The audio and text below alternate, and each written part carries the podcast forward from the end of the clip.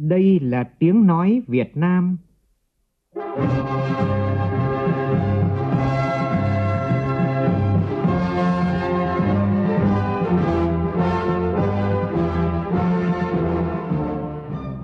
là tiếng nói Việt Nam, phát thanh từ Hà Nội, thủ đô nước Cộng hòa xã hội chủ nghĩa Việt Nam.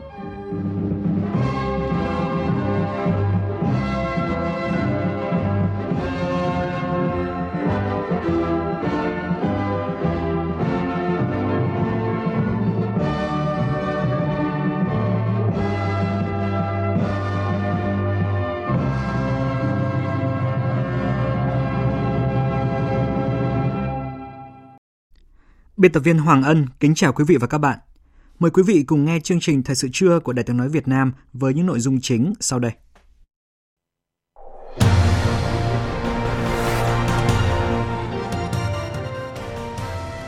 Chính phủ giao Bộ Giao thông Vận tải cùng các bộ ngành khẩn trương hoàn thiện, ban hành hướng dẫn đánh giá rủi ro an ninh hàng không quốc gia. Ngành chức năng tỉnh Quảng Ninh khẩn cấp truy tìm công dân nhập cảnh trái phép bỏ trốn khỏi khu cách ly y tế tập trung.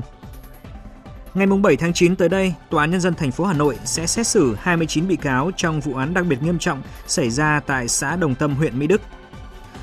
Hồ sơ đền bù bị thất lạc, các bên đang đổ trách nhiệm cho nhau, khiến dự án thủy lợi Krông Bách Thượng, tỉnh Đắk Lắk có nguy cơ tiếp tục bị sa lầy, khẩu ải của người dân kéo dài, chưa biết đến bao giờ. Trong phần tin thế giới, Đảng Cộng hòa chính thức đề cử ông Donald Trump tranh cử Tổng thống Mỹ nhiệm kỳ tiếp theo.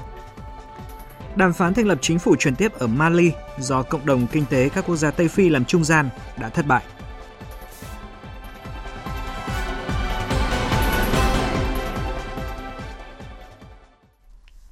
Bây giờ là nội dung chi tiết. Sáng nay tại trụ sở chính phủ, Ủy ban An ninh Hàng không Dân dụng Quốc gia tổ chức hội nghị trực tuyến sơ kết công tác 7 tháng qua và triển khai nhiệm vụ những tháng cuối năm. Ủy viên Bộ Chính trị, Phó Thủ tướng Thường trực Trương Hòa Bình, Chủ tịch Ủy ban chủ trì hội nghị. Tin của phóng viên Việt Cường. 7 tháng qua, diễn biến phức tạp của tình hình dịch bệnh COVID-19 đã ảnh hưởng nghiêm trọng đến hoạt động sản xuất kinh doanh của các doanh nghiệp hàng không. Sản lượng chuyến bay, hành khách, hành lý, hàng hóa, doanh thu bán hàng giảm sâu so với cùng kỳ và không đạt các chỉ tiêu tài chính theo kế hoạch. Bên cạnh đó, đã xảy ra hơn 300 vụ vi phạm an ninh hàng không, trong đó nổi cộng là các vụ việc trộm cắp tài sản, hành lý, hàng hóa, vi phạm quy định về sử dụng giấy tờ đi tàu bay, thẻ, giấy phép kiểm soát an ninh hàng không, gây dối trật tự, đe dọa hành hung nhân viên hàng không, mang vũ khí, công cụ hỗ trợ, vật phẩm nguy hiểm trái quy định. Nhìn chung các vụ việc vi phạm an ninh hàng không được xử lý kịp thời, không để xảy ra mất an ninh an toàn đối với các hoạt động của ngành hàng không.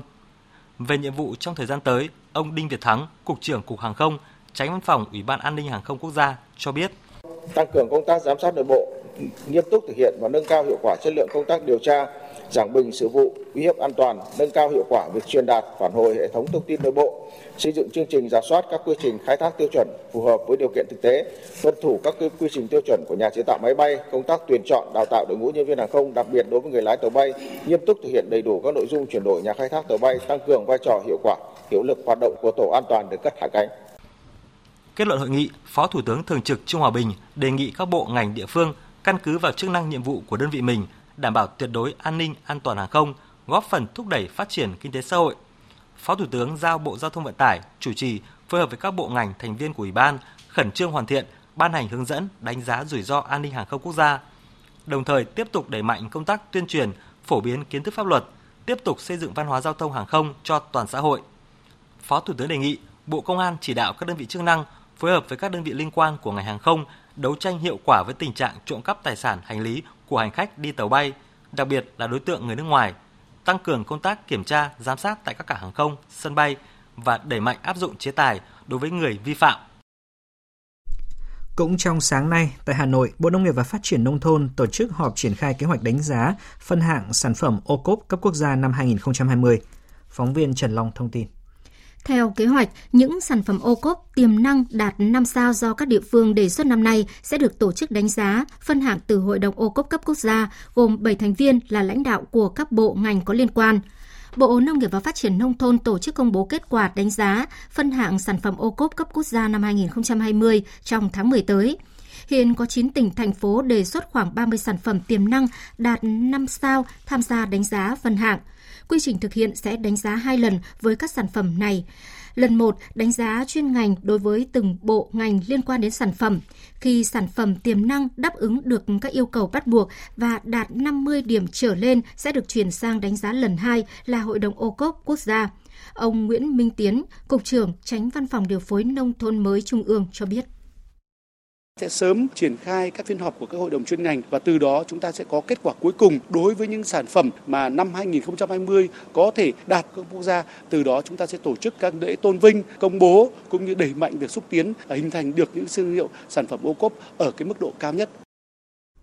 Tại tọa đàm phát triển điện mặt trời mái nhà tại Việt Nam, lợi ích, nút thắt và giải pháp tháo gỡ trong khuôn khổ tuần lễ năng lượng tái tạo Việt Nam 2020 vừa khai mạc hôm nay, đại diện Tập đoàn Điện lực Việt Nam kiến nghị chính phủ cần khuyến khích các cơ quan, đơn vị, tổ chức thuộc các bộ ngành và ủy ban nhân dân các tỉnh thành phố lắp đặt điện mặt trời mái nhà, có cơ chế hỗ trợ các hộ gia đình một phần kinh phí đầu tư ban đầu nhằm khuyến khích các hộ gia đình lắp đặt điện mặt trời mái nhà. Đồng thời, kiến nghị Bộ Công Thương, Bộ Khoa học và Công nghệ sớm ban hành tiêu chuẩn điện mặt trời mái nhà. Bộ Công Thương sớm ban hành chính sách khuyến khích phát triển điện mặt trời mái nhà giai đoạn sau ngày 31 tháng 12 năm nay. Ông Trần Viết Nguyên, Phó trưởng Ban Kinh doanh Tập đoàn Điện lực Việt Nam cho biết. Sau cái cơ chế giá hỗ trợ cho, gọi là, giá FIT 2 theo quyết định 13 thì là sang năm 2021 chúng ta sẽ có cái cơ chế và chính sách mới. Thì à, chúng tôi cũng kiến nghị là Bộ Công Thương là cũng sớm nghiên cứu để ban hành cơ chế chính sách để làm sao đó chúng ta gối đầu tiếp của cái việc phát triển điện mặt trời mái nhà ở tại à, Việt Nam và với mục tiêu và cái kỳ vọng là đến năm 2035 là chúng ta đạt được cỡ 30.000 MW công suất điện mặt trời mái nhà thì để chúng ta đạt được mục tiêu này thì câu chuyện cơ chế chính sách hết sức là quan trọng. Công an thành phố Hồ Chí Minh sáng nay chính thức ra mắt đội hình nữ cảnh sát giao thông dẫn đoàn với 58 thành viên, phục vụ dẫn đoàn cấp cao trung ương và thành phố tại Đại hội Đảng bộ thành phố lần thứ 11 sắp tới. Tin của Vinh Quang, phóng viên thường trú tại thành phố Hồ Chí Minh. Lực lượng nữ cảnh sát giao thông tham gia công tác dẫn đoàn đã phải qua các bước xét duyệt, tuyển chọn nghiêm ngặt của lãnh đạo đơn vị, có phẩm chất đạo đức, bản lĩnh chính trị vững vàng, tính kỷ luật cao, khả năng ứng biến nhanh trong các tình huống.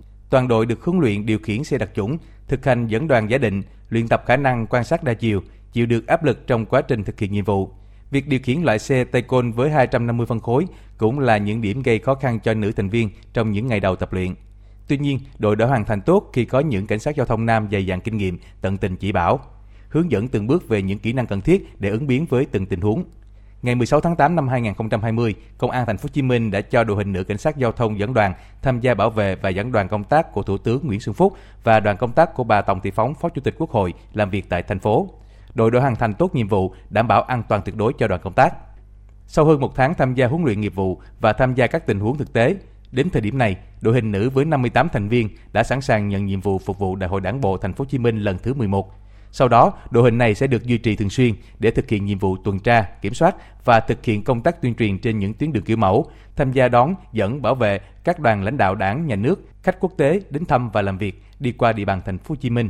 Đại úy Trần Lý Vinh Hạnh, một thành viên của đội nói: với ngày tới dựa vào uh, các lịch trình của công tác của các đoàn đại biểu và các đoàn khách quốc tế thì uh, ban lãnh đạo phòng sẽ phân bổ uh, các lịch trình để có thể đưa dẫn các đoàn và cho nữ lịch đội hình nữ này tham gia để ra mắt cho người dân thành phố khẳng định là hiện giờ cái tư tưởng của đội nữ là đang sẵn sàng và rất tự tin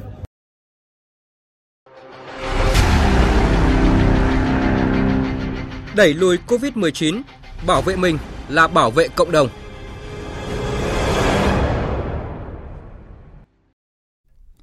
Ban chỉ đạo quốc gia phòng chống dịch COVID-19 cho biết sáng nay nước ta không ghi nhận ca mắc mới. Đây là sáng thứ năm liên tiếp không có ca bệnh. Trong số các bệnh nhân đang điều trị hiện có 146 ca âm tính từ 1 đến 3 lần với SARS-CoV-2. Và đến thời điểm này, nước ta có 588 bệnh nhân trên tổng số 1.022 bệnh nhân COVID-19 được công bố khỏi bệnh. Hôm nay, có một nửa ekip của Bệnh viện Trợ Rẫy và Bệnh viện Bạch Mai được rút về. Thời gian tới, lực lượng y bác sĩ tại địa phương như là Bệnh viện Phổi, Bệnh viện Đà Nẵng vẫn đảm bảo điều trị chăm sóc cho bệnh nhân COVID-19.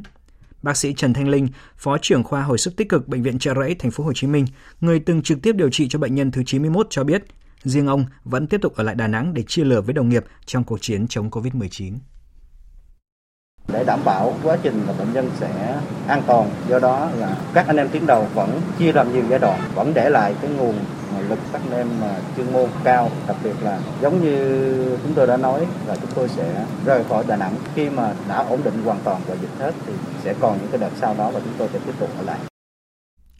Về tình hình dịch COVID-19 tại Hải Dương, sau khi phát hiện 3 bệnh nhân nhiễm COVID-19 liên quan đến cửa hàng Hiếu Trang, Ủy ban nhân dân thành phố Hải Dương đã quyết định áp dụng bổ sung các biện pháp chống dịch đặc thù trong thời gian có dịch COVID-19 tại thành phố, cụ thể như sau. Tạm đình chỉ tất cả các dịch vụ kinh doanh hàng ăn uống, thực phẩm chế biến sẵn có thể dùng được ngay, đồ ăn nhanh không đảm bảo an toàn phòng chống dịch bệnh như bún, bánh mì, thức ăn chế biến sẵn tại các chợ các dịch vụ, cửa hàng kinh doanh hàng hóa không thiết yếu và các dịch vụ giao hàng tận nhà đối với các loại hàng hóa này, trừ các cơ sở sản xuất kinh doanh, các doanh nghiệp, cơ sở cung cấp suất ăn tập thể được phép hoạt động cũng bị tạm đình chỉ. Ủy ban nhân dân thành phố Hải Dương yêu cầu người dân không ra đường từ 22 giờ ngày hôm trước đến 5 giờ ngày hôm sau, trừ trường hợp thật cần thiết và có lý do chính đáng, không thực hiện các hoạt động thể dục thể thao tại nơi công cộng và các hoạt động khác theo quyết định của Ủy ban nhân dân tỉnh cho đến khi có thông báo mới. Tại Đà Nẵng, sau khi thành phố tạm thời phong tỏa một số chợ, đồng thời triển khai cấp thẻ vào chợ cho từng hộ dân, người dân đổ dồn về chợ đầu mối thủy sản Thọ Quang để mua hải sản. Ban quản lý cảng cá và âu thuyền Thọ Quang đã phải làm thẻ riêng cho tiểu thương, những người thường xuyên vào mua bán tại chợ, tạm thời không cho người dân và khách vãng lai vào chợ mua hàng lẻ để kiểm soát dịch bệnh. Phóng viên Đình Thiệu tại miền Trung phản ánh. Ông Phạm Trung Thần, Phó trưởng Ban Quản lý Cảng Cá và Âu Thuyền Thọ Quang cho biết, khi một số chợ trên địa bàn bị phong tỏa và thành phố cấp thẻ vào các chợ dân sinh, người dân đến mua hải sản tại chợ đầu mối thủy sản Thọ Quang rất đông, khó kiểm soát. Để đảm bảo an toàn, đơn vị đã cấp thẻ ra vào chợ cho tiểu thương và những người chuyên mua hàng sĩ bỏ lại tại các chợ trên địa bàn. Đơn vị đã cấp thẻ ra vào cho toàn bộ thương nhân và tiểu thương trong khu vực chợ hoặc các tiểu thương mà không có thẻ thì không cho vào chợ, không cho cái người mà đi mua lẻ vào chợ nhằm thực hiện tốt cái vấn đề giãn cách trong cái khu vực chợ. Đơn vị phối hợp với biên phòng và công an là bố trí cái lực lượng để kiểm tra chặt chẽ các lượng người đi ra vào. Thực hiện giãn cách xã hội, Ban quản lý cảng cá Âu Thuyền Thọ Quang đã tận dụng tất cả các mặt bằng trống vỉa hè tại chợ để bố trí chỗ cho người bán có khoảng cách. Trước đó, cán bộ y tế của Trung tâm Kiểm soát Bệnh tật thành phố Đà Nẵng và Trung tâm Y tế quận Sơn Trà thức trắng đêm lấy mẫu xét nghiệm virus SARS-CoV-2 cho hơn 2.400 nhân viên tại ban quản lý và ngư dân tiểu thương tại chợ. Kết quả 100% mẫu xét nghiệm âm tính. Bà Lê Thị Liều, tiểu thương chợ đầu mối thủy sản Thọ Quang ủng hộ ban quản lý cấp thẻ ra vào, hạn chế người dân khách vãng lai vào chợ.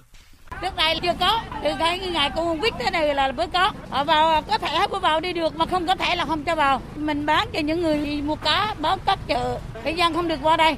Làm đi là, là an toàn để cho mua bán cho dễ. Tại âu thuyền Thọ Quang, hàng ngày có hàng trăm lượt phương tiện ra vào bán cá. Ban quản lý cảng cá và âu thuyền Thọ Quang phối hợp với đồn biên phòng Sơn Trà phân các luồng ra vào. Một luồng đi riêng cho xe tải vào cảng cá và một luồng cho tiểu thương vào chợ đầu mối. Từ hôm nay, Ủy ban nhân dân tỉnh Đồng Nai ra quyết định cho phép các hoạt động tôn giáo, giáo dục, thể dục thể thao, sản xuất kinh doanh, thương mại dịch vụ trở lại bình thường. Riêng các cơ sở kinh doanh như là quán bar, vũ trường, karaoke tiếp tục ngưng hoạt động. Quyết định này được đưa ra sau khi Đồng Nai trải qua liên tục 21 ngày không ghi nhận ca mắc COVID-19 mới trong cộng đồng. Bệnh viện Đa khoa tỉnh Thanh Hóa vừa chính thức đưa vào vận hành hệ thống máy xét nghiệm real-time PCR để phục vụ việc xét nghiệm virus SARS-CoV-2, đáp ứng kịp thời nhu cầu xét nghiệm sàng lọc trên diện rộng. Cộng tác viên Thúy Lượng đưa tin. Hiện công suất xét nghiệm sàng lọc SARS-CoV-2 của Bệnh viện Đa khoa tỉnh Thanh Hóa đạt 100 mẫu một ngày. Thạc sĩ bác sĩ chuyên khoa 2 Hoàng Hữu Trường, Phó Giám đốc Bệnh viện Đa khoa tỉnh Thanh Hóa cho biết. Trường hợp dịch bùng phát lên thì chúng tôi sẽ sẵn sàng đưa cái công suất nó lên khoảng 500 đến 1.000 mẫu một ngày. Triển khai được cái này thì nó có rất là cái ý nghĩa. Thứ nhất là người bệnh đến đây được sàng lọc xét nghiệm được đảm bảo an toàn và cái thứ hai nữa là chúng tôi phát hiện sớm cách ly điều trị kịp thời cho bệnh nhân hạn chế cái việc lây nhiễm chéo trong bệnh viện mà hạn chế cái việc lây ra cộng đồng. Bệnh viện Đa khoa tỉnh Thanh Hóa là đơn vị thứ hai của tỉnh Thanh Hóa thực hiện xét nghiệm virus SARS-CoV-2. Trước đó, từ cuối tháng 3 năm 2020, Trung tâm Kiểm soát Bệnh tật tỉnh Thanh Hóa đã vận hành hệ thống xét nghiệm SARS-CoV-2 với công suất xét nghiệm khoảng 400 mẫu mỗi ngày. Thưa quý vị, các vụ việc công dân trốn kiểm tra, khai báo y tế và cách ly tập trung liên tiếp xảy ra trong thời gian qua. Cách đây 2 ngày, một người đàn ông quê Hải Dương đã trốn khỏi chốt kiểm soát phòng chống dịch COVID-19 tại thành phố Móng Cái, tỉnh Quảng Ninh. Và hôm qua, người này đã đến công an huyện Đầm Hà để khai báo y tế.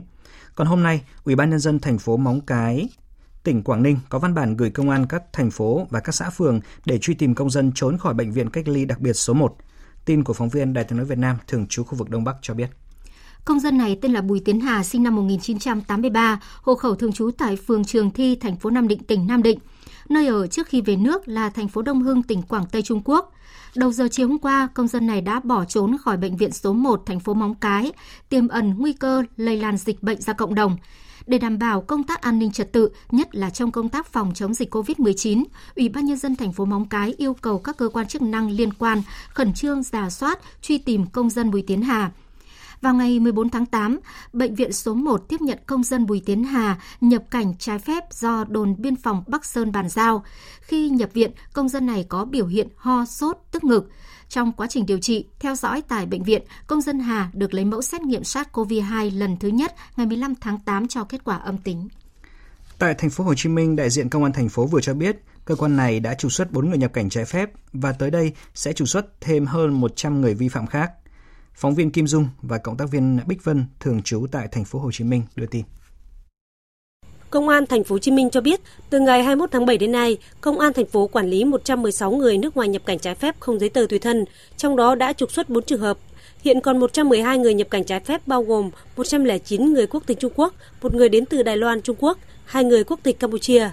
Trong số này, 40 trường hợp có hộ chiếu được thành phố chuẩn bị trục xuất, hơn 60 trường hợp không có hộ chiếu sẽ được cơ quan công an phối hợp với Sở Ngoại vụ liên hệ cơ quan ngoại giao nước bạn để xác minh, làm thủ tục giấy thông hành cho về nước. Các trường hợp nào cần xử lý theo pháp luật thì thành phố sẽ giữ lại để giải quyết theo quy định.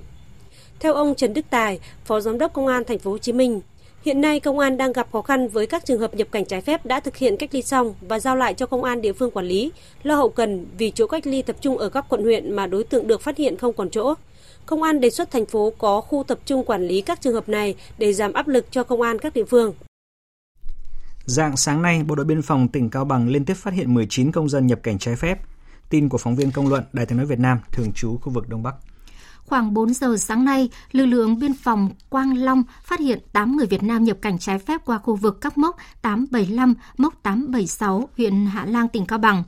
Nhóm này có 3 nam, 5 nữ từ các tỉnh Nam Định, Hòa Bình, Hải Dương, Hà Tĩnh, Kiên Giang, Sóc Trăng, Bạc Liêu sang Trung Quốc từ năm ngoái và năm nay. Đến khoảng 6 giờ 30 phút, đồn biên phòng cửa khẩu Lý Vạn tiếp tục phát hiện 11 công dân Việt Nam nhập cảnh trái phép qua khu vực các mốc 869, 870, huyện Hạ Lang, gồm 4 nam, 7 nữ.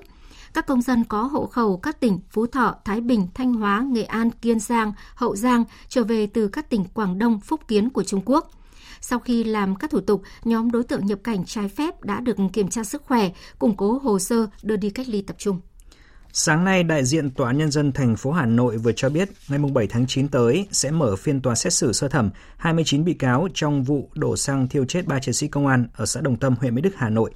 Tin chi tiết như sau. Phiên tòa dự kiến diễn ra trong 10 ngày. Hiện có hơn 30 luật sư đăng ký tham gia bảo vệ quyền và lợi ích hợp pháp cho các bị cáo tại phiên tòa. 29 bị cáo bị truy tố trong vụ án này đều tại thôn Hoành và thôn Đồng Bít, xã Đồng Tâm, huyện Mỹ Đức, Hà Nội. Trong đó 25 bị cáo bị truy tố về tội giết người theo quy định tại Điều 123 Bộ Luật Hình sự năm 2015. Bốn bị cáo còn lại bị truy tố về tội chống người thi hành công vụ theo quy định tại Điều 330 Bộ Luật Hình sự năm 2015. Trong vụ án này, cơ quan điều tra đã kết luận hành vi của ông Lê Đình Kình cấu thành tội giết người. Tuy nhiên, ông Lê Đình Kình đã chết vào dạng sáng hôm xảy ra vụ án nên cơ quan điều tra không đề cập xử lý. Và tiếp ngay sau đây là những thông tin thời tiết.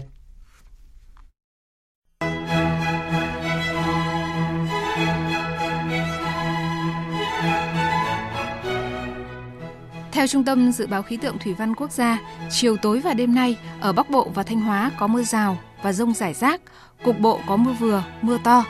Trong mưa rông có khả năng xảy ra lốc xét và gió giật mạnh. Trong khi đó, do ảnh hưởng của rìa đông nam vùng áp thấp phía Tây kết hợp với hiệu ứng phơn, nên ở các tỉnh từ Thanh Hóa đến Phú Yên có nắng nóng với nhiệt độ cao nhất phổ biến 35 đến 37 độ, có nơi trên 37 độ. Ở các tỉnh đồng bằng Bắc Bộ có nắng nóng cục bộ với nhiệt độ cao nhất 35 đến 36 độ. Cảnh báo, đợt nắng nóng này ở các tỉnh Trung Bộ có khả năng kéo dài đến khoảng ngày 28 tháng 8.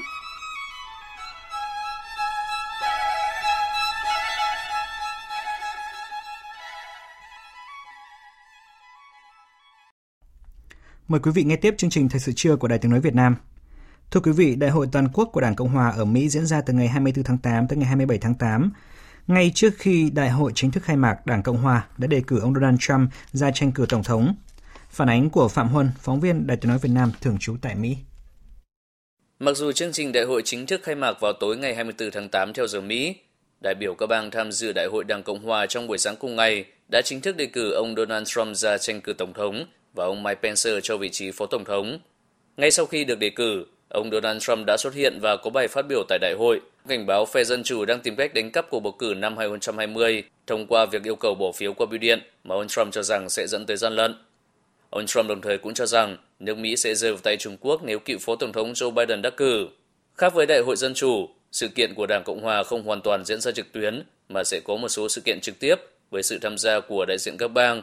Tổng thống Trump sẽ phát biểu tại tất cả các đêm diễn ra đại hội và sẽ có bài phát biểu chính thức chấp nhận đề cử từ Nhà Trắng. Chủ đề bao trùm của Đại hội Cộng Hòa là tôn vinh câu chuyện vĩ đại của nước Mỹ và bốn chủ đề lần lượt trong bốn đêm bao gồm vùng đất hứa, vùng đất cơ hội, vùng đất anh hùng và vùng đất vĩ đại nhằm nêu bật tầm nhìn của Tổng thống Trump về sự vĩ đại của nước Mỹ. Ngay trước thềm diễn ra đại hội, chiến dịch tái tranh cử của Tổng thống Trump đã đưa ra chương trình hành động cho nhiệm kỳ 2 của ông Trump với tên gọi Chiến đấu vì bạn. Chương trình này được chia ra làm 10 nhóm ưu tiên với các lĩnh vực hàng đầu bao gồm việc làm, chấm dứt dịch bệnh COVID-19, chấm dứt lệ thuộc vào Trung Quốc, chăm sóc y tế, giáo dục, bảo vệ cảnh sát, chấm dứt nhập cư trái phép và bảo vệ người lao động Mỹ, phát triển công nghệ cho tương lai và chính sách đối ngoại nước Mỹ trước tiên. Về tình hình tại Mali, cuộc đàm phán giữa phái đoàn Cộng đồng Kinh tế các quốc gia Tây Phi và chính quyền quân sự tại Mali đã kết thúc mà không đạt được bất cứ thỏa thuận nào hướng tới việc thành lập chính phủ chuyển tiếp tại nước này sau cuộc đảo chính hôm 18 tháng 8 vừa qua. Theo người phát ngôn chính quyền quân sự, ông Ismael Wage, các phái viên của Cộng đồng Kinh tế các quốc gia Tây Phi sẽ thông báo kết quả cuộc đàm phán với các nhà lãnh đạo khu vực trước khi diễn ra một hội nghị thượng đỉnh dự kiến trong tuần này tại Mali. Ông đồng thời nhấn mạnh quyết định cuối cùng về giai đoạn chuyển tiếp phải thuộc về chính người dân Mali. Hiện tại, cộng đồng kinh tế các quốc gia Tây Phi đã đình chỉ tư cách thành viên, đóng cửa biên giới, ngừng giao dịch thương mại và ngăn chặn các dòng tài chính từ các nước trong khối đến Mali. Trước đó, cộng đồng này đã đề xuất về một giai đoạn chuyển tiếp kéo dài một năm theo mô hình của Niger sau cuộc đảo chính năm 2010. Tuy nhiên, chính quyền quân sự Mali muốn ưu tiên cho việc cải cách thay vì tổ chức bầu cử. Điều này đồng nghĩa với việc giai đoạn chuyển tiếp có thể kéo dài lâu hơn. Một bệnh nhân COVID-19 đã hồi phục ở khu hành chính đặc biệt Hồng Kông, Trung Quốc vừa được xác nhận là tái nhiễm SARS-CoV-2 mà không phải là tái dương tính. Đây là ca tái nhiễm đầu tiên được chính thức ghi nhận trên thế giới. Bích Thuận, phóng viên Đài tiếng nói Việt Nam thường trú tại Bắc Kinh đưa tin. Các bệnh vừa được xác nhận tai nhiễm là một người đàn ông Hồng Kông từng mắc COVID-19 hồi cuối tháng 3 và xuất viện hồi giữa tháng 4. Người này mới đây đi du lịch Tây Ban Nha qua Anh sau khi trở về Hồng Kông lại cho xét nghiệm dương tính với SARS-CoV-2. Sau khi đối chiếu trình tự gen virus trong lần nhiễm đầu tiên và lần thứ hai của bệnh nhân này, nhóm nghiên cứu của khoa vi sinh thuộc Đại học Hồng Kông đã phát hiện thấy 24 điểm khác biệt. Đáng chú ý, sau khi được đưa vào viện điều trị, qua tiến hành xét nghiệm đã không còn tìm thấy kháng thể của người bệnh. Do vậy, nhóm nghiên cứu đã xác nhận người đàn ông này không phải bị tái dương tính mà là tái nhiễm SARS-CoV-2 sau hơn 4 tháng được chữa khỏi.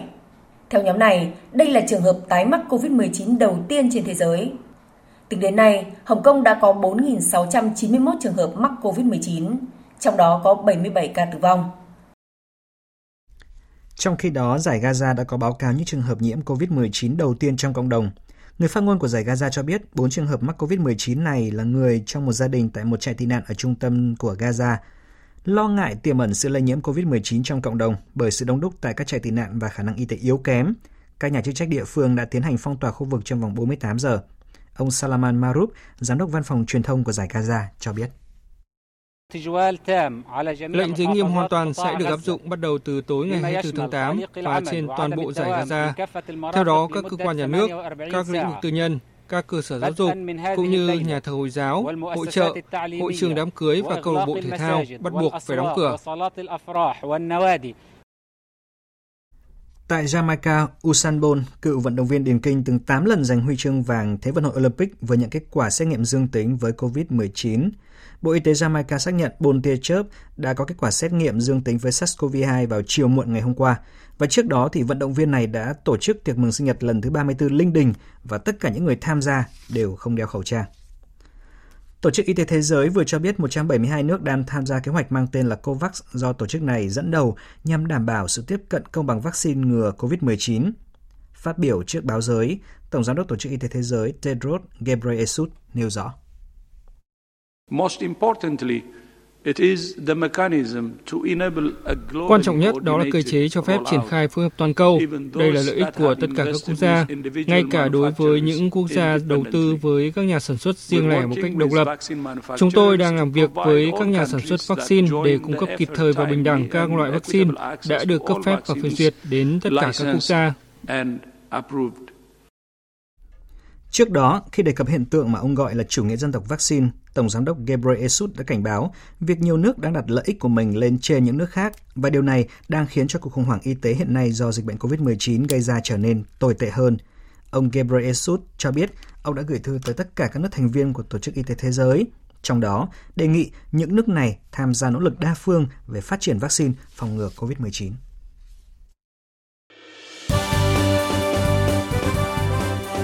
Thời sự tiếng nói Việt Nam Thông tin nhanh Bình luận sâu Tương tác đa chiều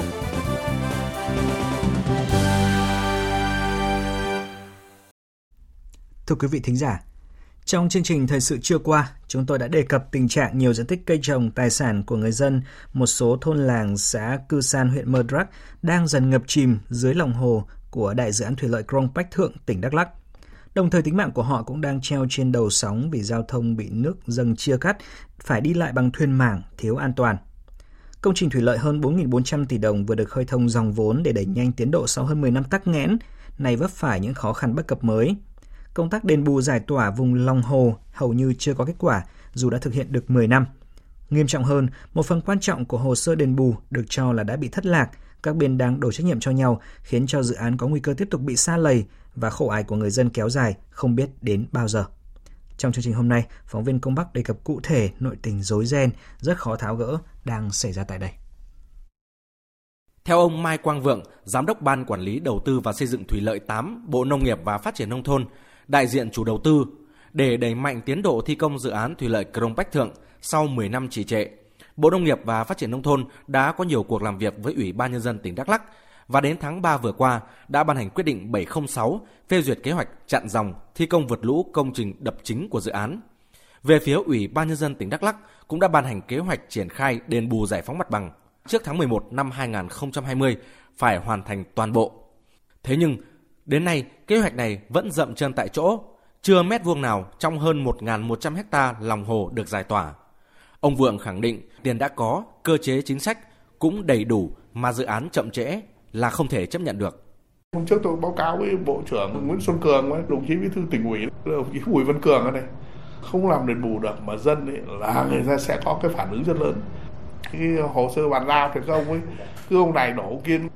Đấy, hôm trước là bí thư tỉnh ủy cử đồng chí ờ, Lê Văn Nghĩa là trưởng ban nội chính thường vụ tỉnh ủy xuống để làm việc với huyện được nguyên nhân sao mới chậm cần thiết sẽ làm việc công an với làm việc với lại là là ủy ban kiểm tra tỉnh ủy với thanh tra tỉnh để xem các ông lý do sao nó chậm quá chậm trước bức xúc của ban quản lý dự án thủy lợi 8 về việc Đắk Lắk không triển khai đền bù giải phóng mặt bằng vùng lòng hồ Crong Bách Thượng như kế hoạch, gây cản trở dự án và tạo nhiều hệ lụy khác.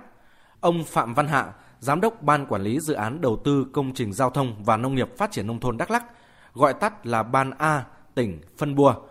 Ban mới chỉ được giao nhiệm vụ giải phóng mặt bằng Hồ Crong Bách Thượng từ năm 2018. Trước đó, năm 2009 đến năm 2017, chủ đầu tư giải phóng mặt bằng là Ủy ban Nhân dân huyện Eka. Cho đến năm 2018, trách nhiệm này được chuyển cho ban, thì một phần hồ sơ về diện tích và các đối tượng phải đền bù giải phóng mặt bằng đã bị thất lạc một cách bất thường. Giải quyết các cái vấn đề mà mang tính tiêu cực và có hiện tượng trục lợi thì là có và đang giải giải quyết. Thì cụ thể như vừa rồi ở địa bàn đặc biệt là địa bàn EK thì trước đây là một số các cái diện tích như bãi vật liệu, ờ, khu đầu mối thì trước đây là trung tâm quỹ đất ờ, huyện EK đã đã lập phương án và đã tổ chức kiểm đếm với người dân. Sau đó khi chuyển chủ đầu tư cho ban quản lý dự án thì khi họ thấy có vấn đề các cái tài liệu cũ đây thì lại gần như là bị thất lạc mất gây khó khăn trong quá trình phục hồi lại các cái cái, cái tài liệu đấy mà đặc biệt có một số tài liệu là không phục hồi được ví dụ tài liệu kiểm đếm là không phục hồi được theo ông Trương Đình Liên giám đốc trung tâm phát triển quỹ đất huyện Mạt Rắc tỉnh Đắk Lắk huyện có hai xã bị ảnh hưởng trong vùng lòng hồ của thủy lợi Crong Bách Thượng với diện tích bị ngập khoảng 800 hecta với 700 hộ dân và khoảng 4.000 người sinh sống. Ông Liên cho rằng dự án được phê duyệt từ năm 2009 nhưng cho đến nay mới giải phóng mặt bằng là quá chậm và lỗi không phải do huyện mà do tỉnh. Trong khi huyện Marak đang căng sức chưa xong việc thì tại huyện Eka, ông Lê Đình Chiến, Phó Chủ tịch Ủy ban nhân dân huyện cho biết, Trung tâm Phát triển Quỹ đất huyện đã hết việc theo hợp đồng với Ban A tỉnh 3 tuần nay. Dù hết việc, nhưng vẫn còn khoảng 100 hecta thuộc địa bàn huyện nằm trong vụ dự án mà chưa giải phóng xong. Về cáo buộc huyện làm mất hồ sơ đền bù giải tỏa gây khó khăn lớn cho công tác này. Ông Chiến khẳng định có tình trạng này và lỗi thuộc về Trung tâm Phát triển Quỹ đất EK. Ủy ban nhân dân huyện EK đang đề nghị cơ quan công an vào cuộc điều tra. Tại thời điểm đó thì chi nhánh Trung tâm Quỹ đất EK thuộc Trung tâm Quỹ đất của tỉnh. Về Trung tâm Quỹ đất của tỉnh à, mới bàn giao chúng tôi tháng 7 năm 28. Thì cái sự việc này xảy ra trước đó là từ 25 cho đến 27 là tổ chức kiểm đếm rồi sai sót như nào đó và anh em sở trách nhiệm, anh em đốt nhưng khi đốt hồ sơ là tại thời điểm đã bàn giao về về huyện do đó đồng chí chủ tịch là đang đề nghị cơ quan công an xem xét cái, cái sự việc nó có, có phải là hình sự không Dự án thủy lợi Crong Bách Thượng được phê duyệt ngày 15 tháng 5 năm 2009 với tổng vốn đầu tư ban đầu là gần 3.000 tỷ. Cuối năm 2018, dự án được phê duyệt điều chỉnh vốn đầu tư lên 4.400 tỷ đồng. 1.400 tỷ đồng tranh lệch đều dành cho đền bù giải phóng mặt bằng. Dự án lớn, ý nghĩa lớn, nhưng việc làm lại đầy tắc trách, bất cập và nhiều sai phạm đang khiến nguồn vốn đầu tư bị lãng phí, cơ hội đầu tư phát triển của người dân và doanh nghiệp bị trôi qua, đồng thời gây bất ổn về an ninh trật tự. Đặc biệt, việc mất hồ sơ đền bù, giải tỏa ở một dự án quan trọng như vậy là sự cố nghiêm trọng, có dấu hiệu phạm tội. Để tiến độ dự án không tiếp tục bị níu kéo, đe dọa tính mạng, tài sản người dân, gây nguy cơ đội vốn, đồng thời chặn đứng các mưu đồ trục lợi nếu có, cần sự vào cuộc quyết liệt của chính quyền tỉnh Đắk Lắk. Trong diễn biến mới nhất liên quan đến công trình này, đoàn công tác của Cục Quản lý Xây dựng Công trình Bộ Nông nghiệp và Phát triển Nông thôn hôm qua vừa có cuộc họp khẩn với tỉnh Đắk Lắk để tìm các giải pháp khắc phục. Cuộc họp kết thúc khi các bên liên quan không thể khẳng định tiến độ giải phóng mặt bằng có hoàn thành trước ngày 30 tháng 11 năm nay theo kế hoạch của Bộ Nông nghiệp Phát triển Nông thôn và Ủy ban Nhân dân tỉnh Đắk Lắk ban hành để đảm bảo tuyệt đối an toàn tính mạng và tài sản của người dân hay không. Các bên liên quan chỉ nêu ra được một số điểm mấu chốt cần giải quyết để giải phóng mặt bằng bao gồm xác định nguồn gốc đất, đo vẽ trích lục, kiểm đếm, áp giá. Tuy nhiên quá trình triển khai thì những vấn đề này lại đang vướng phải các quy định của luật, các nghị định, thông tư và việc giải phóng mặt bằng có dấu hiệu bị bế tắc khi các bên chưa tìm được tiếng nói chung, có sự nhận thức và hiểu biết khác nhau. Quý vị vừa dành thời gian cho mục tiêu điểm và chương trình Thời sự trưa của Đài Tiếng Nói Việt Nam xin được tiếp tục với những thông tin đáng chú ý sau đây.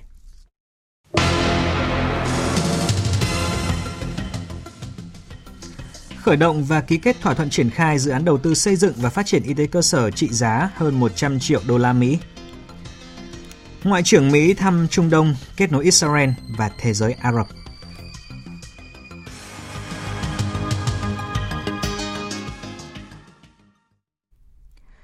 Sáng nay, Ủy ban nhân dân thành phố Hồ Chí Minh phối hợp với Tổng lãnh sự quán Hoa Kỳ và Hiệp hội Thương mại Hoa Kỳ tại thành phố Hồ Chí Minh tổ chức diễn đàn doanh nghiệp thành phố Hồ Chí Minh Hoa Kỳ với chủ đề thúc đẩy quan hệ đối tác sáng tạo vì tương lai thịnh vượng. Tham dự có Ủy viên Bộ Chính trị, Bí thư Thành ủy thành phố Hồ Chí Minh Nguyễn Thiện Nhân. Phóng viên Ngọc Xuân thường trú tại thành phố Hồ Chí Minh đưa tin. Đây là sự kiện đối ngoại kỷ niệm 25 năm quan hệ ngoại giao Việt Nam Mỹ, đồng thời đưa ra các định hướng hợp tác cụ thể giữa thành phố Hồ Chí Minh và Mỹ trong giai đoạn 2020-2025, tầm nhìn đến năm 2030, tập trung vào việc tăng cường đầu tư của Mỹ trong chuỗi cung ứng dịch vụ khoa học và công nghệ của thành phố, để mạnh đổi mới, sáng tạo, phát triển thành phố trở thành đô thị thông minh, trung tâm tài chính quốc tế, hình thành khu đô thị sáng tạo và tương tác cao ở phía đông. Phát biểu tại diễn đàn, Bí thư Thành ủy Thành phố Hồ Chí Minh Nguyễn Thiện Nhân cho rằng là trung tâm kinh tế lớn với hơn 10 triệu người, Thành phố Hồ Chí Minh có năng suất lao động cao gấp 3 lần so với bình quân cả nước và đang đóng góp 25% vào GDP, 30% thu ngân sách Việt Nam. Do đó, việc đầu tư công nghệ hay các giải pháp về trí tuệ nhân tạo sẽ có nhiều cơ hội để phát triển. Thành phố Hồ Chí Minh có khu công nghệ cao tốt nhất cả nước với hơn 160 doanh nghiệp đã đầu tư hơn 7 tỷ đô la Mỹ. Tổng giá trị xuất khẩu 10 năm qua đạt hơn 64 tỷ đô la Mỹ. Thành phố cũng có các cơ hội để đối tác tham gia đầu tư với cơ sở hạ tầng tốt, công nghệ thông tin phát triển, giao thông với tuyến metro sắp đi vào hoạt động. Ngoài ra có một trung tâm tài chính mới và đô thị mới Thủ Thiêm đang hình thành. In spite of COVID-19, Thành công của các bạn là thành công của chúng tôi. Mặc dù Covid-19 đang diễn ra và mặc dù có những tác động của biến đổi khí hậu, nhưng cả hai quốc gia phải tiếp tục vươn lên phía trước. Hoa Kỳ và Việt Nam quyết định đi cùng nhau, hợp tác cùng nhau để phát triển mối quan hệ hợp tác hữu nghị đã có từ cách đây 25 năm. Thành phố Hồ Chí Minh có một vị trí rất quan trọng trong quan hệ hợp tác giữa Hoa Kỳ và Việt Nam, cho nên cần phải nâng tầm mối quan hệ giữa các cơ quan đối tác của chúng ta trong thời gian tới. USDA, DFC, Exim Bank for the next 10 years. Nhân dịp này, Sở Thông tin Truyền thông Thành phố Hồ Chí Minh ký kết thỏa thuận tài trợ với cơ quan thương mại và phát triển Hoa Kỳ cho dự án hỗ trợ kỹ thuật xây dựng trung tâm điều hành đô thị thông minh cho Thành phố Hồ Chí Minh. Tổng giá trị của dự án gần 1 triệu 500 ngàn đô la Mỹ. Năm học vừa qua là một năm học đặc biệt đối với ngành giáo dục khi phải thực hiện nhiệm vụ kép, vừa phòng chống dịch bệnh, đảm bảo an toàn cho học sinh, vừa phải đảm bảo mục tiêu dạy và học – Đối với bậc tiểu học, đây là năm bản lề quan trọng chuẩn bị những khâu cuối cùng để chính thức triển khai chương trình giáo dục phổ thông 2018 bắt đầu từ lớp 1. Đây là những nhận định được đưa ra tại hội nghị trực tuyến tổng kết năm học 2019-2020 và phương hướng nhiệm vụ năm học 2020-2021 do Bộ Giáo dục và Đào tạo tổ chức sáng nay. Tin của phóng viên Lê Thu. Qua báo cáo tổng kết, năm học vừa qua, giáo dục tiểu học đã đạt được một số các kết quả nổi bật như công tác giáo dục phổ cập, xóa mù chữ được các địa phương quan tâm, đầu tư cơ sở vật chất, đội ngũ giáo viên để tăng tỷ lệ học sinh được học 2 buổi một ngày, đổi mới phương pháp kiểm tra đánh giá, Tuy nhiên, năm học vừa qua, giáo dục tiểu học còn có một số hạn chế bất cập như việc phân cấp quản lý giáo dục chưa hợp lý, trình độ chuyên môn, nghiệp vụ của đội ngũ giáo viên chưa đồng đều, việc giảm áp lực cho giáo viên chưa được chú trọng. Đặc biệt, do tác động của dịch COVID-19, học sinh phải chuyển sang học trực tuyến cũng là một thách thức đối với khối tiểu học. Tại hội nghị, trên cơ sở những kết quả đạt được cũng như nhìn nhận những hạn chế tồn tại của giáo dục tiểu học năm học 2019-2020, các đại biểu đã cùng thảo luận và đưa ra những nhiệm vụ, phương hướng cho năm học mới, đặc biệt là tập trung các điều kiện để triển khai chương trình sách giáo khoa mới đối với lớp 1 từ năm học 2019-2020 và chuẩn bị ờ, triển khai đối với lớp 2 từ năm học 2021-2022. Trước băn khoăn, nếu tình hình dịch bệnh diễn biến phức tạp, liệu việc dạy học trực tuyến đối với lớp 1 khi thực hiện chương trình giáo dục phổ thông mới được thực hiện như thế nào? Ông Thái Văn Tài, vụ trưởng vụ giáo dục tiểu học, Bộ Giáo dục và Đào tạo nhấn mạnh. Thì rất mong địa phương chúng ta tìm cách để làm sao thực hiện cái chương trình đối với lớp 1 tăng cường cái trực tiếp bằng các cái giãn cách theo quy định để phải phòng chống dịch nhưng mà cố gắng tăng cường cái trực tiếp đặc biệt trong thời gian học kỳ 1 để các em có một cái tâm thế về mặt tâm lý sẵn sàng. Thứ hai là cái hình thành được cái thói quen khi mà bước vào một cái bậc học mới. Và cái thứ ba là đó là đảm bảo được cái yêu cầu cần đạt của chương trình để từ đó các em rèn cái kỹ năng tự học tự hoàn thiện cái nhiệm vụ của mình. Việt Nam có gần 11.000 trạm y tế xã, trong đó hơn một nửa số trạm thì phải nâng cấp sửa chữa và thiếu thốn cơ sở vật chất. Góp phần giải quyết thực trạng này, sáng nay, Bộ Y tế tổ chức hội nghị trực tuyến khởi động và ký kết thỏa thuận triển khai dự án đầu tư xây dựng và phát triển hệ thống y tế tuyến cơ sở. Phóng viên Văn Hải đưa tin. Dự án có nguồn vốn hơn 126 triệu đô la Mỹ, trong đó vốn vay ngân hàng thế giới là 80 triệu đô la Mỹ, vốn viện trợ không hoàn lại là 25 triệu đô la Mỹ, còn lại là vốn đối ứng. Dự án được triển khai trong 5 năm tại 13 tỉnh gồm Hậu Giang, Bạc Liêu, Trà Vinh, Long An, Hà Giang, Bắc Cạn, Sơn La, Yên Bái, Hòa Bình, Quảng Bình, Quảng Ngãi, Quảng Trị và Ninh Thuận. Theo đó sẽ xây mới 138 trạm y tế xã và cải tạo nâng cấp 325 trạm y tế khác, cải tạo nâng cấp 12 trung tâm y tế huyện của 13 tỉnh vừa nêu. cung cấp trang thiết bị cần thiết nhằm góp phần nâng cao chất lượng dịch vụ, đào tạo, nâng cao chất lượng nguồn nhân lực y tế cho cán bộ y tế cơ sở về các nội dung truyền thông giáo dục sức khỏe, bảo vệ nâng cao sức khỏe nhân dân gắn với chăm sóc sức khỏe ban đầu, phòng chống dịch bệnh, kiểm tra phát hiện sớm, quản lý một số bệnh không lây nhiễm. Bà Phan Lê Thu Hằng, Phó vụ trưởng vụ kế hoạch tài chính Bộ Y tế cho biết.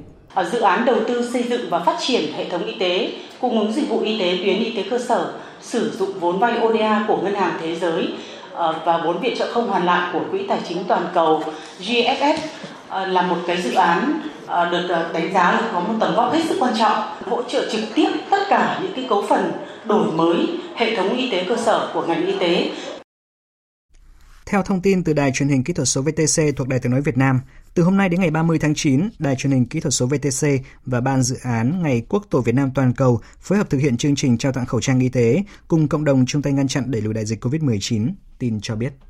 Hoạt động đầu tiên của chương trình là xây dựng và đưa vào hoạt động một cây ATM khẩu trang tại tòa nhà 23 Lạc Trung để cung cấp khẩu trang miễn phí cho người dân. Cây ATM khẩu trang tại địa điểm tòa nhà VTC 23 Lạc Trung sẽ hoạt động tự động từ 5 giờ đến 17 giờ các ngày thứ hai, thứ ba, thứ tư trong vòng 3 tuần kể từ hôm nay. Tại Đà Nẵng và Quảng Nam, ban tổ chức sẽ phối hợp cùng với một số đơn vị tổ chức trao tặng 125.000 khẩu trang cho các bệnh viện, đội ngũ y bác sĩ tuyến đầu chống dịch, bệnh nhân và người nhà bệnh nhân. Đài Tiếng Nói Việt Nam, Đài truyền hình kỹ thuật số VTC và Ban dự án Ngày Quốc tổ Việt Nam cũng sẽ tiến hành trao tặng hàng chục nghìn khẩu trang y tế cho các phóng viên, những người đang góp phần hình thành lực lượng xung kích của mặt trận thông tin phòng chống dịch trên cả nước. Đây cũng là chương trình thiết thực nhằm bảo vệ an toàn sức khỏe cho các nhà báo trong quá trình tác nghiệp phòng chống COVID-19.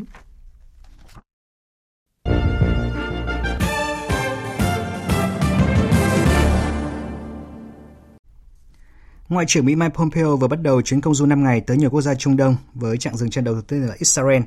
Tại đây, ông đã hoan nghênh việc Israel và các tiểu vương quốc Ả Rập Thống Nhất đạt thỏa thuận lịch sử hướng tới việc bình thường hóa hoàn toàn quan hệ ngoại giao, đồng thời hy vọng các nước Ả Rập khác cũng sẽ có các hành động tương tự.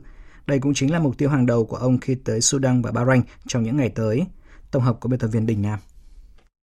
Phát biểu cho cuộc họp báo chung với Thủ tướng Israel Benjamin Netanyahu, Ngoại trưởng Mỹ Mike Pompeo hôm qua khẳng định ông rất hy vọng các nước Ả Rập khác cũng sẽ bình thường hóa quan hệ với Israel.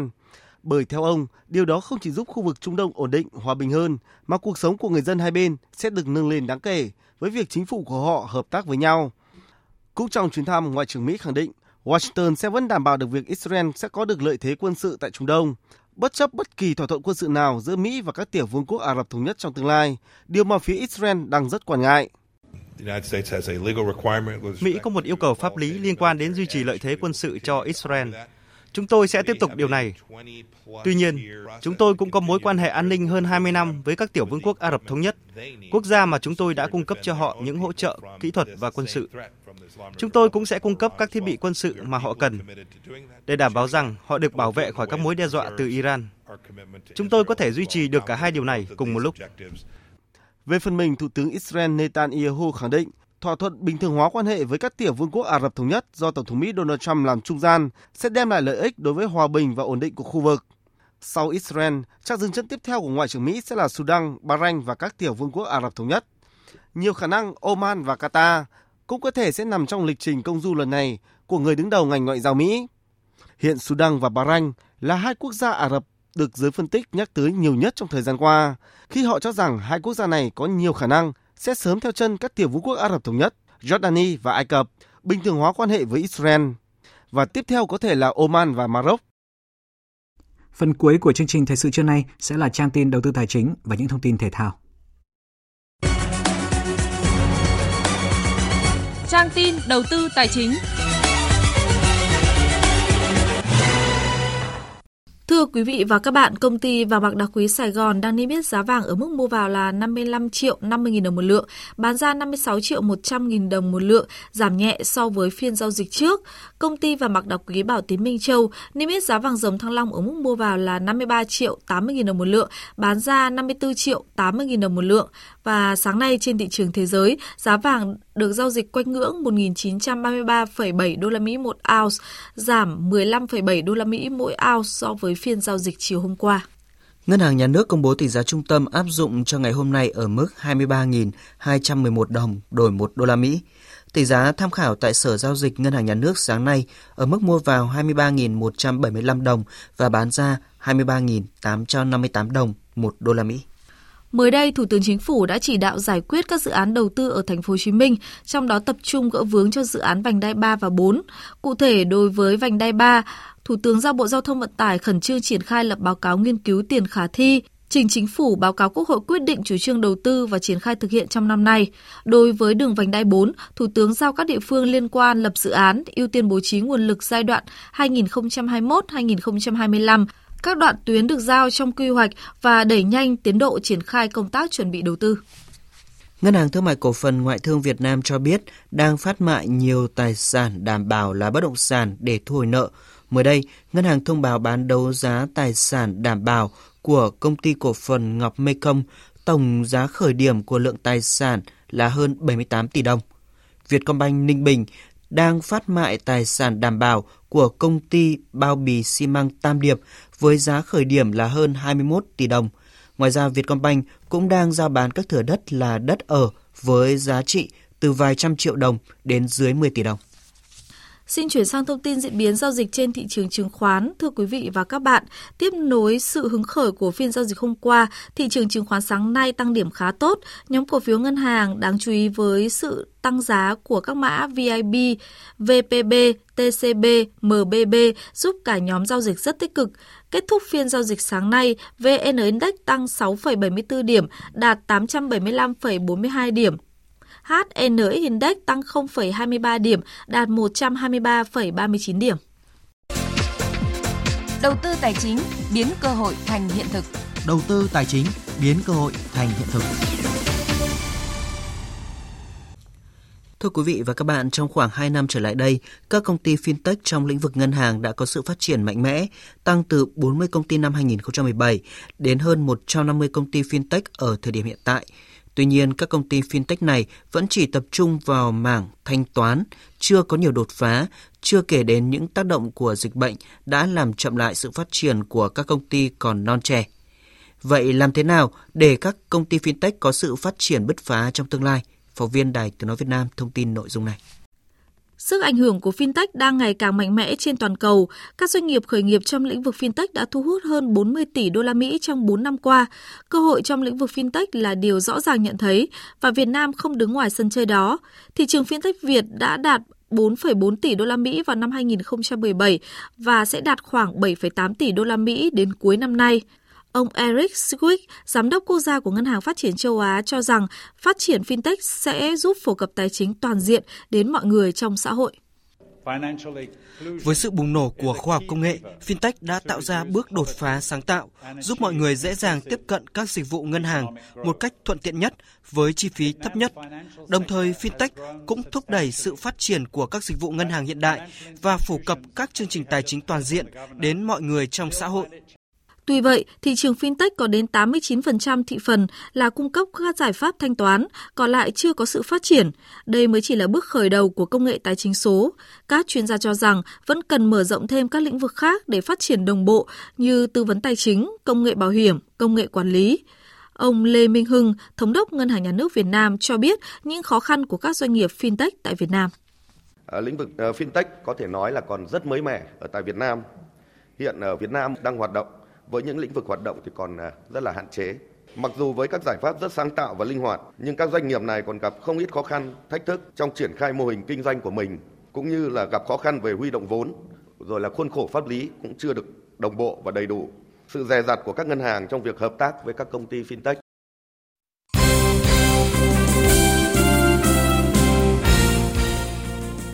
Thưa quý vị và các bạn, chiều qua U22 Việt Nam có buổi đá nội bộ thứ hai kể từ ngày tập trung. 47 cầu thủ tiếp tục được huấn luyện viên Park Hang-seo chia thành hai nhóm A và B. Mỗi đội có hai đội hình thi đấu ở hai khung giờ khác nhau, mỗi trận kéo dài trong 60 phút. Ở trận đấu đầu tiên, thầy Park bố trí đội hình nhóm B gồm nhiều cầu thủ có thiên hướng tấn công và cầm bóng, trong khi nhóm A chủ yếu là các nhân tố thường chơi phòng ngự phản công. Trận đấu kết thúc với tỷ số hòa hai đều. Ở trận đấu thứ hai, đội hình nhóm A gồm nhiều cái tên đáng chú ý như Hoàng Anh, Danh Trung, Xuân Quyết, Hai Long hay Việt Anh đã dễ dàng có chiến thắng 5-1 trước đội hình còn lại của nhóm B. Theo kế hoạch, đội tuyển U22 Việt Nam sẽ có trận đấu tập nội bộ thứ ba trong ngày cuối cùng của đợt tập trung vào ngày 27 tháng 8. Cũng trong ngày hôm qua, câu lạc bộ Thành phố Hồ Chí Minh đã di chuyển xuống Bà Rịa Vũng Tàu để tập huấn chuẩn bị cho cuộc đua tại AFC Cup 2020. Trước đó, Liên đoàn bóng đá châu Á đã bác bỏ tin đồn cho rằng diễn biến phức tạp của dịch COVID-19 khiến các giải đấu châu lục như FC Champions League hay FC Cup bị hủy. Theo thư điện tử mới nhất mà AFC gửi tới truyền thông, lễ bốc thăm vòng knock-out FC Cup 2020 vẫn sẽ được tổ chức ở Malaysia vào ngày 27 tháng 8. Điều này cũng có nghĩa là AFC Cup 2020 sẽ tiếp tục diễn ra. Hiện tại câu lạc bộ Thành phố Hồ Chí Minh đang dẫn đầu bảng F tại AFC Cup 2020 với 7 điểm sau 3 lượt trận. Ở 3 trận còn lại, đội bóng của huấn luyện viên Chung Hae-sung sẽ được tiếp đón 3 đối thủ trên sân nhà thống nhất. Đây là cơ hội lớn để Công Phượng cùng các đồng đội giành quyền đi tiếp vào vòng knock-out. Với việc nhiều trận đấu thi đấu trên sân nhà thì ờ, chúng tôi sẽ có những lợi thế, chẳng hạn như là chúng tôi sẽ đỡ uh, mất sức hơn khi di chuyển bởi vì khi di chuyển thì sức khỏe của cầu thủ sẽ không được đảm bảo và thứ nhất là điều kiện thời tiết, ăn uống. Nhưng mà khi đấu ở sân nhà thì chúng tôi sẽ có nhiều lợi thế hơn, sức khỏe đảm bảo hơn và chúng tôi chuẩn bị trận đấu tốt hơn và chúng tôi sẽ cố gắng giành được kết quả tốt nhất. Dự kiến 3 trận đấu này sẽ được diễn ra từ ngày 23 đến 29 tháng 9. Đội tuyển cờ vua Việt Nam đã bị loại ở vòng bảng giải cờ vua Olympiad Online 2020 sau chuỗi thành tích đáng thất vọng ở bảng A, nhóm cao nhất. Với chỉ 6 điểm sau 3 trận thắng 6 trận thua, đội tuyển cờ vua Việt Nam đã xếp ở vị trí áp chót hạng 9 trên 10 đội của bảng A. Ba đội tuyển ở bảng A giành vé vào vòng đấu trực tiếp là Ấn Độ 17 điểm, Trung Quốc 16 điểm và Đức 11 điểm. Theo kỳ thủ Phạm Lê Thảo Nguyên, thể thức thi đấu mới chính là nguyên nhân khiến đội tuyển cờ vua không có được kết quả tốt. Cái thể thức này thì ờ, tương đối mới là 15 phút cộng 5 giây. Còn ờ, thực ra là tháng trước thì mình đã tham dự một cái giải cũng chính thức rồi là giải của dành cho riêng nữ. Nhưng mà nó sẽ tổ chức với dạng là 5 phút cộng 1 giây, 3 phút cộng 1 giây và 1 phút cộng 1 giây. Trong bối cảnh các thành viên của đội tuyển cờ vua không có được phong độ tốt, Nguyễn Ngọc Trường Sơn là điểm sáng duy nhất khi được 4 trận thắng, 2 trận hòa và để thua một trận. Chia sẻ về giải đấu, Trường Sơn cho biết. Mình cũng ờ, có bỏ sót một số cái cơ hội, nhưng đồng thời mình cũng ờ, thắng thua ở một số cái tình huống. Cho nên là nó cũng trong trong thể thao thì nó là coi như là nó buộc được lẫn nhau thôi. Chỉ tiếc một điều là cái điểm của mình á thì ờ, nó không có đóng góp nhiều vào cái cái thành tích của đội.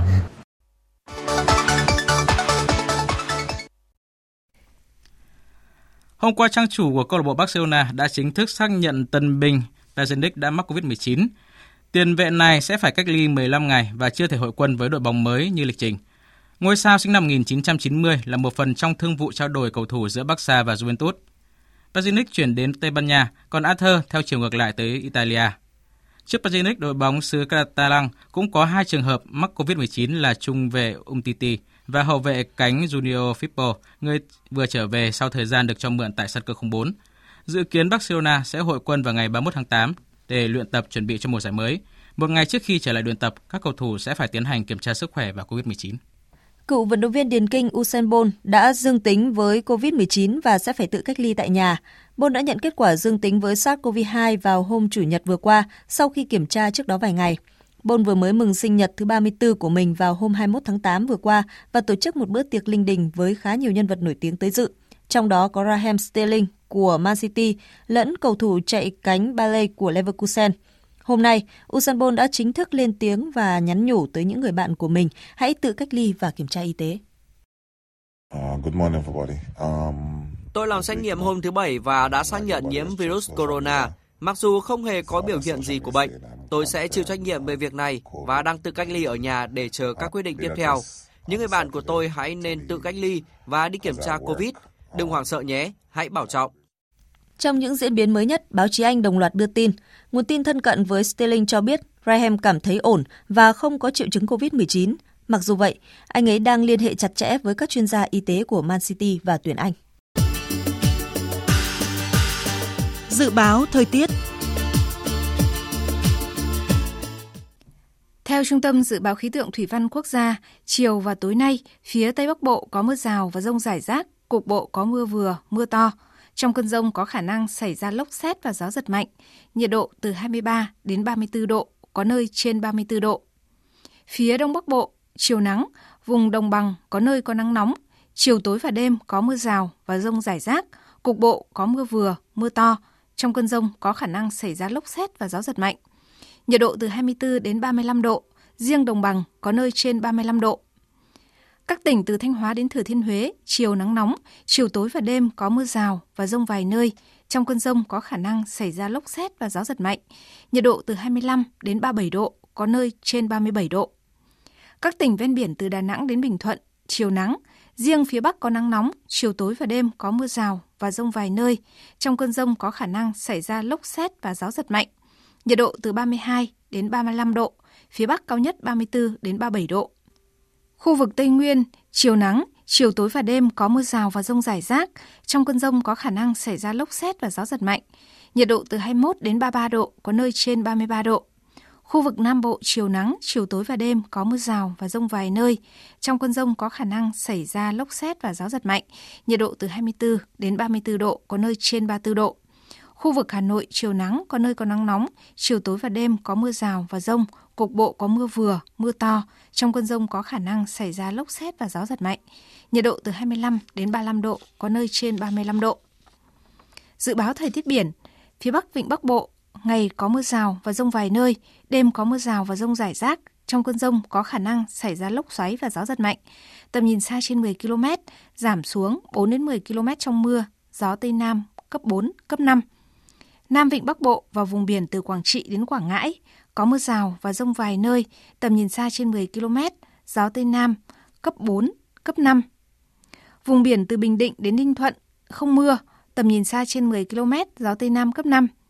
Vùng biển từ Bình Thuận đến Cà Mau và vùng biển từ Cà Mau đến Kiên Giang có mưa rào và rông vài nơi, tầm nhìn xa trên 10 km, gió Tây Nam cấp 3 đến cấp 5. Khu vực Bắc Biển Đông có mưa rào và rông rải rác. Trong cơn rông có khả năng xảy ra lốc xoáy và gió giật mạnh. Tầm nhìn xa trên 10 km, giảm xuống 4 đến 10 km trong mưa, gió Tây Nam cấp 4, cấp 5. Khu vực giữa Biển Đông và khu vực Nam Biển Đông có mưa rào và rông vài nơi, tầm nhìn xa trên 10 km, gió Tây Nam cấp 3 đến cấp 5. Khu vực quần đảo Hoàng Sa thuộc thành phố Đà Nẵng có mưa rào và rông rải rác. Trong cơn rông có khả năng xảy ra lốc xoáy và gió giật mạnh. Tầm nhìn xa trên 10 km, giảm xuống 4 đến 10 km trong mưa, gió Tây Nam cấp 4, cấp 5. Khu vực quần đảo Trường Sa thuộc tỉnh Khánh Hòa và Vịnh Thái Lan có mưa rào và rông rải rác, tầm nhìn xa trên 10 km, gió Tây Nam cấp 3, cấp 4. Những thông tin thời tiết vừa rồi cũng đã kết thúc chương trình thời sự trưa nay của Đài Tiếng Nói Việt Nam. Chương trình do các biên tập viên Hoàng Ân, Duy Quyền, Hằng Nga biên soạn và thực hiện với sự tham gia của kỹ thuật viên Văn Quang, chịu trách nhiệm nội dung Lê Hằng. Xin kính chào tạm biệt và hẹn gặp lại.